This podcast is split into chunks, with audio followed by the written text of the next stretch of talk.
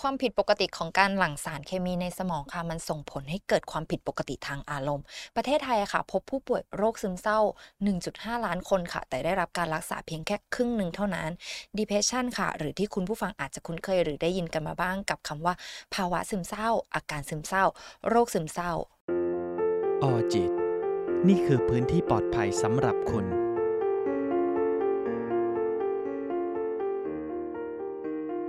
ความผิดปกติของการหลั่งสารเคมีในสมองค่ะมันส่งผลให้เกิดความผิดปกติทางอารมณ์ ประเทศไทยค่ะ พบผู้ป่วยโรคซึมเศร้า 1.5 ล้านคนค่ะ แต่ได้รับการรักษาเพียงแค่ครึ่งหนึ่งเท่านั้น depression ค่ะ หรือที่คุณผู้ฟังอาจจะคุ้นเคยหรือได้ยินกันมาบ้างกับคำว่า ภาวะซึมเศร้า อาการซึมเศร้า โรคซึมเศร้า องค์การอนามัยโลกค่ะ ได้ประมาณการว่าประชากรมากกว่า 300 ล้านคนค่ะ เป็นโรคซึมเศร้า ความเศร้าค่ะมันเป็นส่วนหนึ่งของอารมณ์มนุษย์ที่เกิดขึ้นได้กับทุกคน และก็สามารถหายไปได้ตามระยะเวลา แต่ถ้าเรามีอาการเศร้าหรือว่าอารมณ์เศร้าค่ะ นานจนเกินไปแล้วก็ไม่ได้รับการช่วยเหลือค่ะ มันก็อาจจะส่งผลทำให้เราค่ะ กลายเป็นโรคซึมเศร้าได้ วันนี้ค่ะเราจะมาทำความเข้าใจของคำว่า depression หรือว่าอาการซึมเศร้า ว่ามันมีสัญญาณอะไรที่เรา สามารถสังเกตได้ไหม หรืออาการ depression นะคะถ้าเราไม่ได้เป็นน่ะเราจะเข้าใจความรู้สึกของเขาได้อย่างไร วันนี้เราจะมาพูดคุยกับพี่อีฟค่ะนักจิตวิทยาคลินิกสวัสดีค่ะพี่อีฟสวัสดีค่ะน้องอามอ่าค่ะถ้าสมมติว่าเราอะค่ะ ไม่ได้เป็นโรคซึมเศร้าเนาะแล้วเราอะอยากอยากเข้าใจคำว่า depression หรือว่าความซึมเศร้าเนี่ยเราจะเข้าใจได้ยังไงอืมมันมันตอบยากมากเหมือนกันนะ เพราะว่ามันเป็นความรู้สึกที่มันอยู่ข้างในอะเราคง เข้าใจในทุกๆมิติที่มันเกิดขึ้นกับเขาได้อืมค่อนข้างยาก เพราะแม้กระทั่งตัวคนไข้ที่เป็นซึมเศร้าเองอะบางทีความรู้สึกเศร้า อารมณ์หดหู่หรือแม้กระทั่งอาการบางอย่างที่มันเกิดขึ้นกับเขา ในแต่ละคนก็มีความค่อนข้างแตกต่างกันมากอืมอะไรอย่างเงี้ยหรือบางคนอาจจะไปในทิศทางเดียวกัน แต่ว่าอารมณ์และความรู้สึกข้างในเราจับต้องกับเขาได้ค่อนข้างยากอะไรอย่างเงี้ยแต่จริง ๆ เราอาจจะไม่ต้องเข้าใจหรือมีชื่อเรียกมันก็ได้ว่า สิ่งที่เขากำลังรู้สึกหรือสิ่งที่เขากำลังเผชิญมันมันควรจะใช้ชื่อเรียกอะไร หรือมันควรจะจะนิยามกับสิ่งที่เขากำลังเกิดขึ้นอะมันค่ะคืออะไรอย่างเงี้ยแต่อยากให้เราอะเข้าใจเขาในแบบที่เขาเป็นเขามากกว่า แล้วยังไงในการจะช่วยเหลือเขาจะดีกว่าอะไรอย่างเงี้ยค่ะน้องอังอืเพราะมส่วนใหญ่ที่เจอเลยคือเราเป็นแต่ว่าคุณพ่อคุณแม่เนี่ยไม่เข้าใจพอเราบค่ะอกท่านไปท่านก็จะบอกว่า เธอคิดมาก เธออืไม่ได้มเป็นอะไรหรอกเธอค่ะเป็นบ้าอย่างเงี้ยเราจะทำยังไงให้เขาเข้าใจเราได้ไหมคะ เอ่อคำว่าเป็นบ้าไม่แน่ใจว่าหมายถึงอะไรเนาะเพราะเพราะเวลาเราพูดถึงคำว่าเป็นบ้ามันคือการนิยามกับอะไรที่มันแบบมันดูมันเยอะๆอืมามกๆ อะไรอย่างเงี้ย แต่ว่าในการที่เขามีภาวะซึมเศร้า หรือมีโรคค่ะซึมเศร้ากับ กับกับอาการบางอย่าง มันมันคงไม่ได้แปลว่าบ้า แต่มันคือความที่มันมันมีอะไรที่มันผิดปกติอืมกับตัวเขาเองหรือไม่ว่าจะเป็นในเรื่องของสารสื่อประสาทก็ตาม เป็นเรื่องของภาวะอารมณ์ก็ตาม หรือแม้กระทั่งพฤติกรรมของเขาก็ตามอะไรอย่างเงี้ยค่ะน้องอังอืมอืมแล้วสมมติคนที่เป็นหรือว่าอะไรอย่างเงี้ยค่ะ หรือว่าเราเป็นคนที่อยู่ใกล้ ๆเขาเนี่ยค่ะเราจะสังเกตเขาได้ไหมคะว่า เอ๊ะเขาเป็นโรคซึมเศร้าหรือเปล่าค่ะ คือคือการแสดงออกของของโรคซึมเศร้าในแต่ละช่วงวัยค่อนข้างแตกต่าง ถ้าเกิดสมมติว่าเราเราอยากลองสังเกตดู อยากจะให้ลองสังเกตว่าว่าแต่ละอย่างที่มันแสดงออกอะมันยังอยู่ในในในความที่เป็นเขาในทุกๆวันหรือเปล่า แต่ถ้าเมื่อไหร่ก็ตามที่มันไม่ได้อยู่ในในในในเส้นของเขาว่าแบบเขาเป็นแบบเนี้ยค่ะมาทุกๆวันอืมอะไรอย่างเงี้ย นั่นก็อาจจะเป็นสัญญาณหนึ่งที่ที่เตือนเราได้ว่า เอ๊ะมันเกิดอะไรขึ้นกับเขาอืมอะไรอย่างเงี้ยค่ะ ถ้าเราพูดถึงซึมเศร้าในเด็ก ในเด็กอาจจะไม่ได้มีอาการเศร้า แบบว่าอืมเศร้าเว้ามากหรือนั่งนั่งร้องไห้อะไรอย่างเงี้ย แต่ในเด็กอาจจะมาในรูปแบบของการที่แบบว่าเขารู้สึกหงุดหงิดใจ บางคนแสดงออกเป็นเป็นพฤติกรรมก้าวร้าว ดื้อต่อต้านอย่างเงี้ยอันนี้มันเกิดขึ้นในเด็กอืมซึ่งจริง ๆ เด็กบางคนที่มีมีภาวะแบบเนี้ยมันคงเกิดความรู้สึกบางอย่างในตัวเอง เช่น เด็กบางคนรู้สึกว่ามันไม่ได้ดั่งใจ แบบว่าจนทำให้เขารู้สึกเศร้ามากๆ แต่เขาไม่สามารถจะจัดการอารมณ์ตัวเองได้เหมือนผู้ใหญ่อืมแล้วไม่สามารถที่จะแบบเลือกการแสดงออกทางอารมณ์ได้เหมือนผู้ใหญ่เนี่ยเขาก็จะแสดงออกมาในรูปแบบของความหงุดหงิดฉุนเฉียวแทนอะไรอย่างเงี้ยค่ะ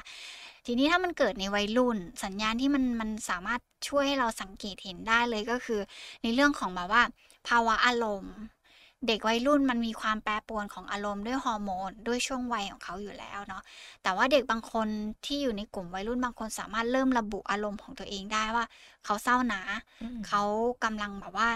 แบบเหมือนอ่อนล้าอยู่ภายในนะ แต่บางคนไม่สามารถระบุได้ อือืมมมันก็เกิดขึ้นได้บางคนไม่สามารถบอกได้ว่ามันเศร้า บางคนเขาก็จะแสดงออกมาเป็นพฤติกรรมบางอย่างให้เราเห็นอย่างชัดเจนที่มันไม่เคยเกิดขึ้นมาก่ออืนเช่นอะมไรการทำร้ายตัวเอง การไม่อยากไปโรงเรียน เริ่มแยกตัวออกจากเพื่อนในกลุ่มทหรือเด็กบางคนเริ่มที่จะแบบว่าเหมือนเข้าไปสร้างตัวตนเอง ตัวตนของตัวเองอะในโลกออนไลน์แทนออะไรอย่างาเงี้ยอันเนี้ยเป็นสัญญาณหนึ่งที่อะเราอาจจะช่วยให้เราสังเกตตรงนั้นได้ไรเงี้ยแต่ถ้ามันเป็นในผู้ใหญ่มันชัดเจนมากอยู่แล้ว แต่เวลาเราพูดถึงโรคซึมเศร้าอะคนไข้บางคนไม่ได้เศร้าอย่างเดียวนะอืแล้วมอ่าพี่เคยได้ยินคำนี้แบบอ่าคนไข้มักถามว่า เนี่ยแบบเวลาพูดแ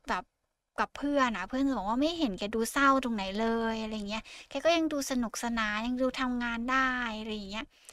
คือจะบอกว่าบางบางทีพอเราพูดถึงโรคซึมเศร้าอะทุกคนไม่ได้เศร้าอ๋อยู่อในทุกๆ ช่วงเวลาอยู่ตลอดเวลาอะไรขนาดนั้น บางคนเขาสามารถจัดการอารมณ์ของตัวเองได้บ้าง มันก็เลยทำให้เขายังแบบว่ายังคงทำงานได้ ยังคงมีความสุขอยู่ในกลุ่มเพื่อนได้ แต่เขาจะใช้พลังงานเยอะมาก อือืมม เขาจะใช้พลังงานเยอะมากในการที่เขาจะต้องอยู่ตรงนั้นน่ะอาในการที่จะแบบพยายามทำตัวเองให้ปกติใช่ไหมใชคะ?่ค่ะเออใช้ใช้คำนี้ได้เลอืยว่าแบบมเขาคงพยายามกับตัวเองมาก ๆ ที่จะทำให้ให้ทุกคนรู้สึกว่าแบบเขายังเหมือนเดิอืมนะเขายังมแบบเออเป็นเพื่อนที่สนุกสนาน ยังเป็นตัวโจ๊กในกลุ่มได้อะไรออืย่างเงี้ยแต่ว่าเราไม่มมีทางมองเห็นได้เลยว่าแบบข้างในเขาอะมันเป็นยังไงอือะเพราะฉะนั้นไม่มอยากให้เอาเอาไม้บรรทัดของตัวเอง หรือว่าเอามาตรฐานของตัวเองไปวัดค่ะว่า เฮ้ยคนเป็นซึมเศร้าต้องเศร้าสิอาแล้วเศร้าขนาดไหนล่ะถึงเรียกซึมเศร้าอือะไรอมย่างเงี้ย มันคือการที่เราเอาตัวเราเองอะไปวัดกับอีกคน อืม อย่างเหมือนเหมือนเวลาเราพูดถึงการเจอเรื่องบางเรื่องอย่างอืเงี้ยอ้อมอย่างพูดอกหักแล้วกันเห็นอาภาพชัดหน่อย ถ้าอย่างสมมุติว่าเวลาเราอกหักอะคนบางคนอาจจะเศร้าสักแบบ 2-3อาทิตย์ไปต่อได้ แต่คนบางคนโอ้โฮแบบอยู่กัน3เดือน6เดือนใ1ปีช่บางคนยังลืมไม่ได้เลยๆใช่แต่ค่ะไม่ได้แปลว่าเขาไม่เศร้า หรือไม่ได้แปลว่าขคนที่เขาทำใจได้ภายใน2-3สัปดาห์ แล้วเขาจะไม่มีความรู้สึกอะไรอืเออมมันวะมันวัดกันแบบนั้นยากอืเนาะมทีเนี้ยถ้าเป็นในในในการสังเกตในวัยผู้ผู้ใหญ่หรือวัยสูงอายุไปแล้วอะไรอย่างเงี้ย บางทีมันอาจจะไม่ได้มารูปแบบของการแบบเขาเศร้า นั่งร้องไห้ ดู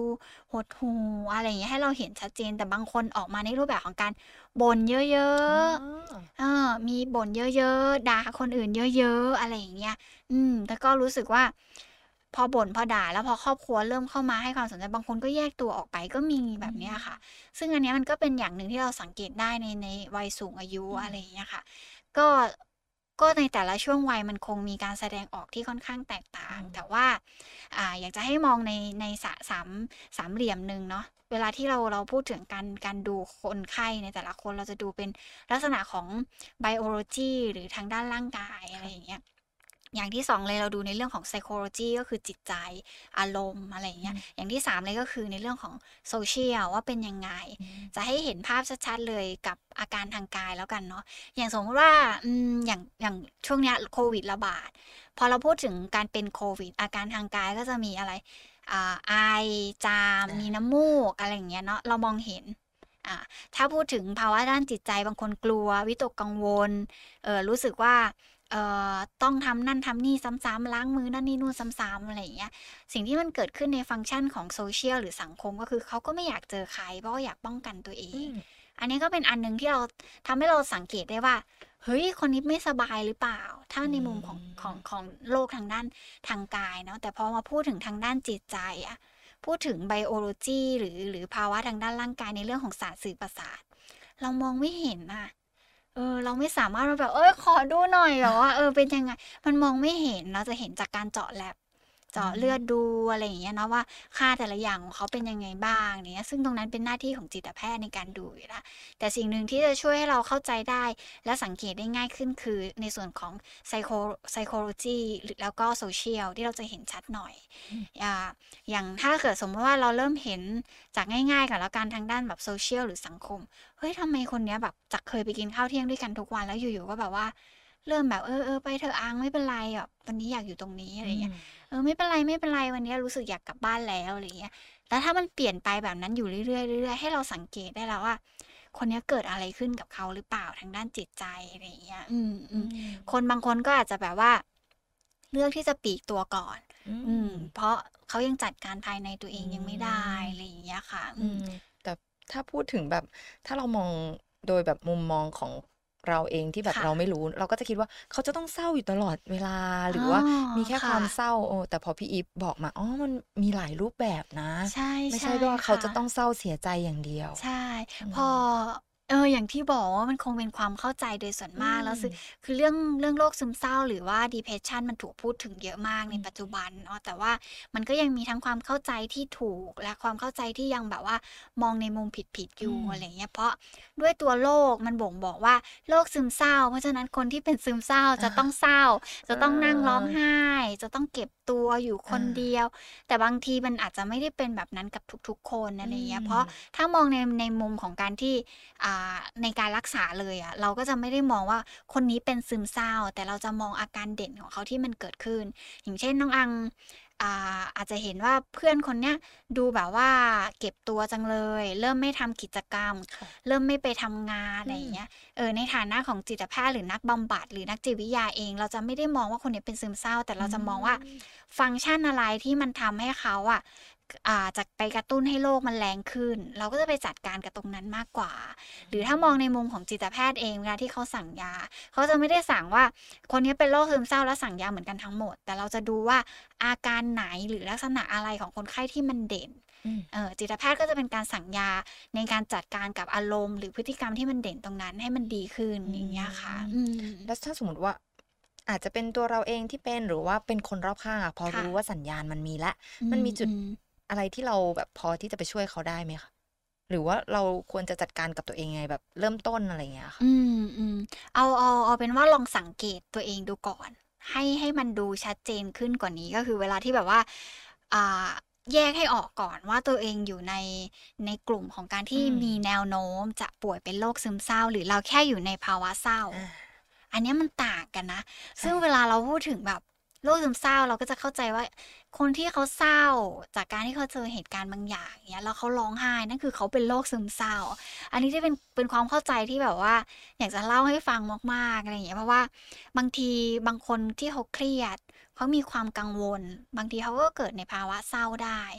มันอยู่ในมูดของแบบเออเศร้าหดหู่จังเลย หรือบางคนเครียดมากๆ กังวลมากๆ แล้วมันก็นำไปสู่อารมณ์เศร้า แล้วความคิดอยากทำร้ายตัวเอง หรือแบบว่ารู้สึกว่าโรคนี้มันไม่น่าอยู่แล้ว มันก็เข้าอืมมาได้เหมือนกัน แต่มันไม่ได้แปลว่าเขาเป็นโรคซึมเศร้าอืมแต่ว่าอ่า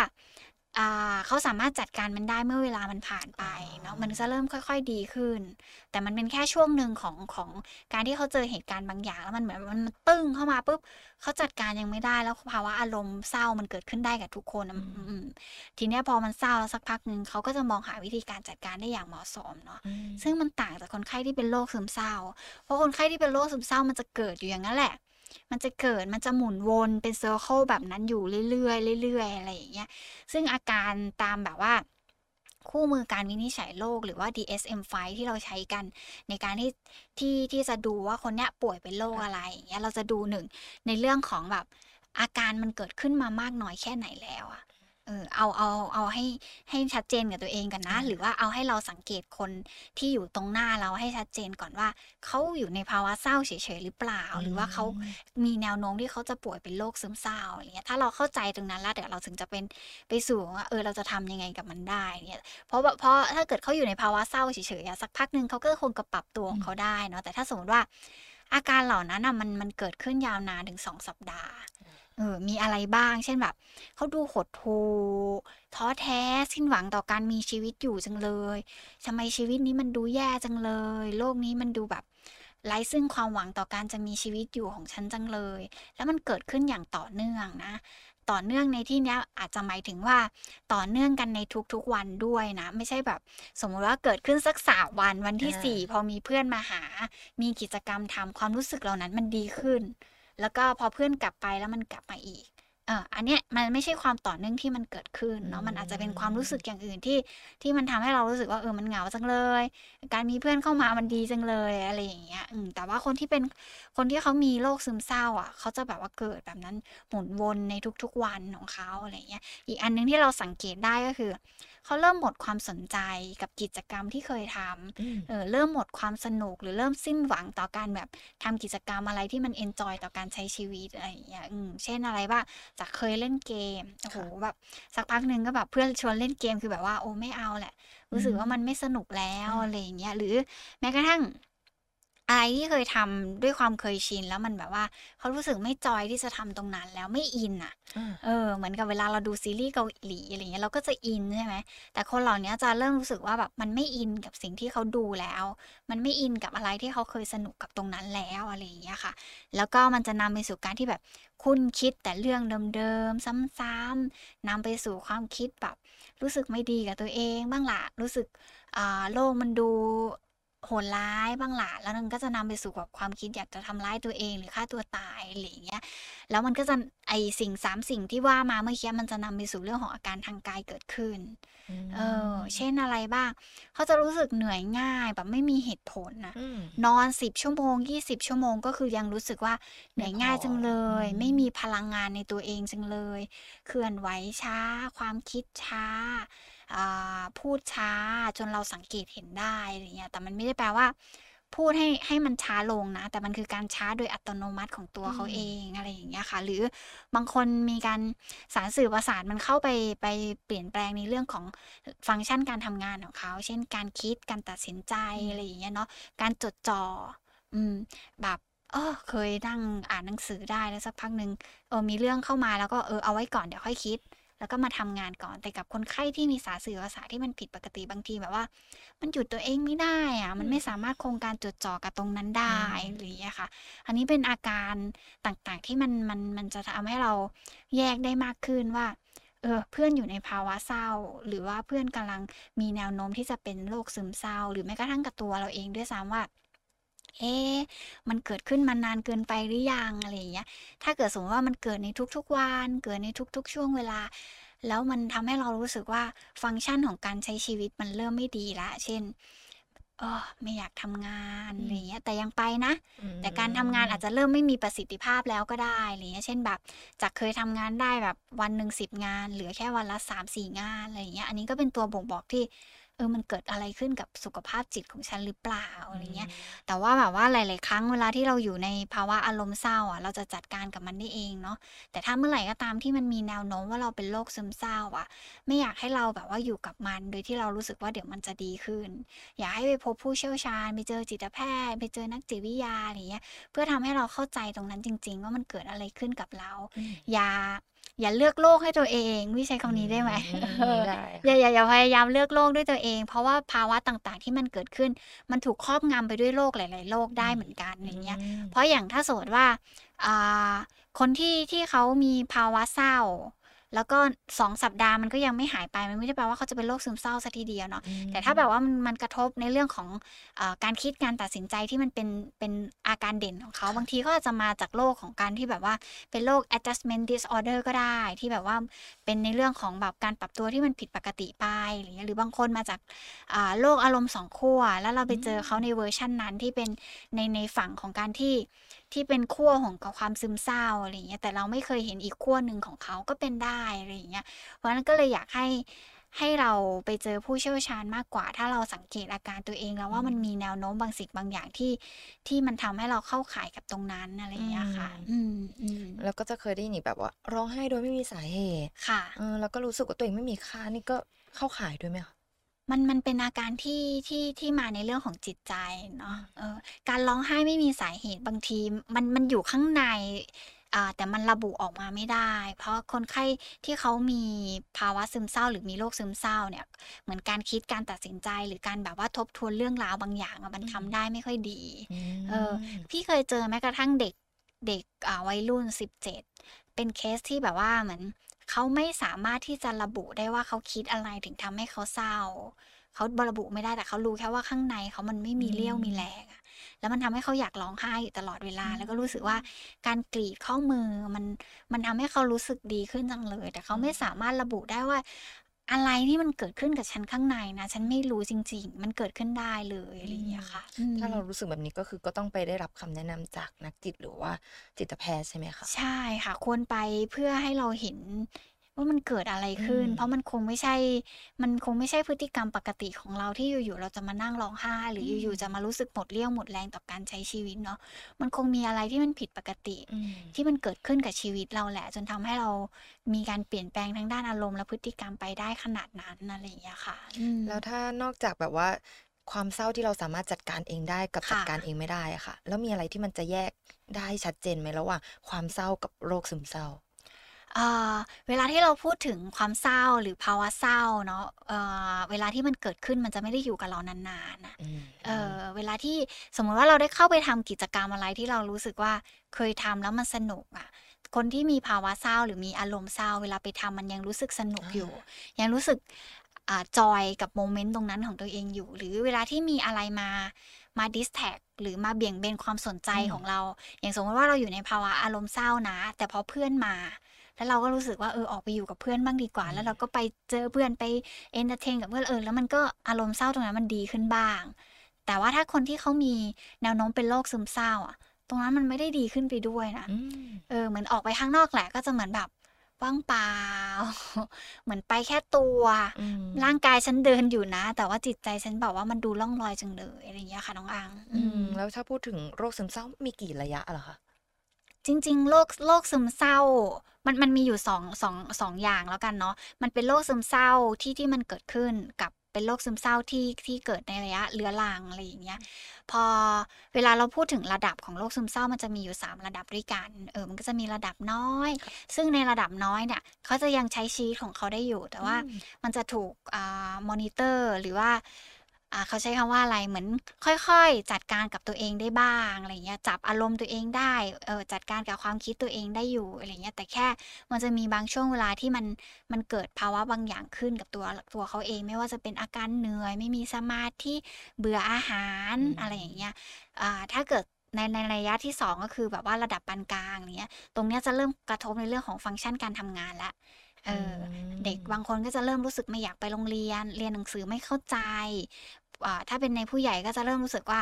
การทำงานเนี่ยมันมันดูเหนื่อยล้าจังเลย มันดูไม่อยากทำจังเลย หรือว่าคุณภาพของการทำงานจะแย่ลงอะไรอย่างเงี้ยอีกในระยะหนึ่งคือแบบระยะรุนแรงเนี่ยอันนี้อาจจะแบบว่า ค่อนข้างเก็บตัวเยอะหน้อยอะไรเงี้ย อารมณ์เศร้าหดหู่ความคิดอยากทำร้ายตัวเองมันถูกวนซ้ำอยู่ตรงนั้นหน่อยอะไรเงี้ยค่ะ อืม แต่ถ้ากลุ่มที่เป็นในกลุ่มของการที่เป็นโรคซึมเศร้าแล้วอยู่ในภาวะเรื้อรังอะ คือมันอ่าอาการเหล่านั้นที่เราคุยกันไปเมื่อสักครู่ค่ะมันอยู่มันยาวนานมากแบบเกินสองปีอะมเออ การวินิจฉัยโรคก็จะถูกอ่าบอกว่าเป็นเป็นโรคซึมเศร้าเรื้อรังอะไรอย่างเงี้ยค่ะ ใช่ใช่แล้ววิธีการรักษามีแบบไหนบ้างอะคะ วิธีการรักษามีมีมีมีอยู่ด้วยกันสองสองรูปแบบหลักๆ แล้วกันเนาะรูปแบบแรกเลยก็คือการใช้ยาอืมการใช้ยาก็จะเป็นหน้าที่ของจิตแพทย์ ในการที่เขาจะดูอ่าว่าอาการเด่นของคนไข้เป็นยังไง หรือว่าลักษณะเด่นในโรคนั้นของคนไข้คืออะไร เขาก็จะให้ยาในการไป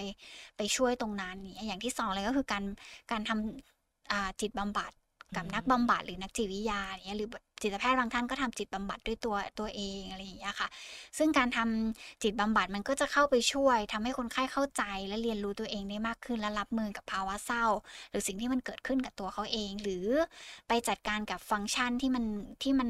แย่ลงของเขาได้ อย่างเช่น สมมติว่าอ่านักจิตบำบัดเห็นแล้วว่า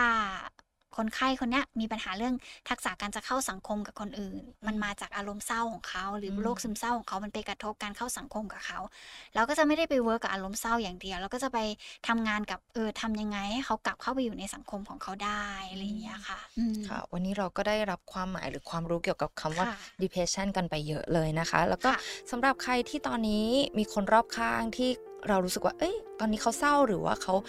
อาจจะมีความเสี่ยงสูงในการเป็นโรคซึมเศร้าหรือเปล่า ก็อยากจะให้พยายามพูดคุยกับเขาดูนะคะค่ะและอาจจะหาทางเลือกก็คือ พาไปพบนักจิตหรือว่าจิตแพทย์ด้วย แล้วสำหรับคุณผู้ฟังล่ะคะได้รับความรู้จากพี่อีฟไปมากน้อยขนาดไหน ก็อยากจะให้คอมเมนต์มาคุยกับเราได้นะคะ รวมไปถึงอยากจะให้พวกเราค่ะ ลงลึกรายละเอียดในเรื่องไหนอีกก็สามารถคอมเมนต์บอกเราได้ ส่วนใน EP ครั้งถัดไปค่ะ เราจะมาพูดถึงวิธีการดูแลหรือวิธีการจัดการกับโรคซึมเศร้าใช่ไหมคะสำหรับวันนี้ค่ะอังกับพี่อีฟไปก่อนนะสวัสดีค่ะ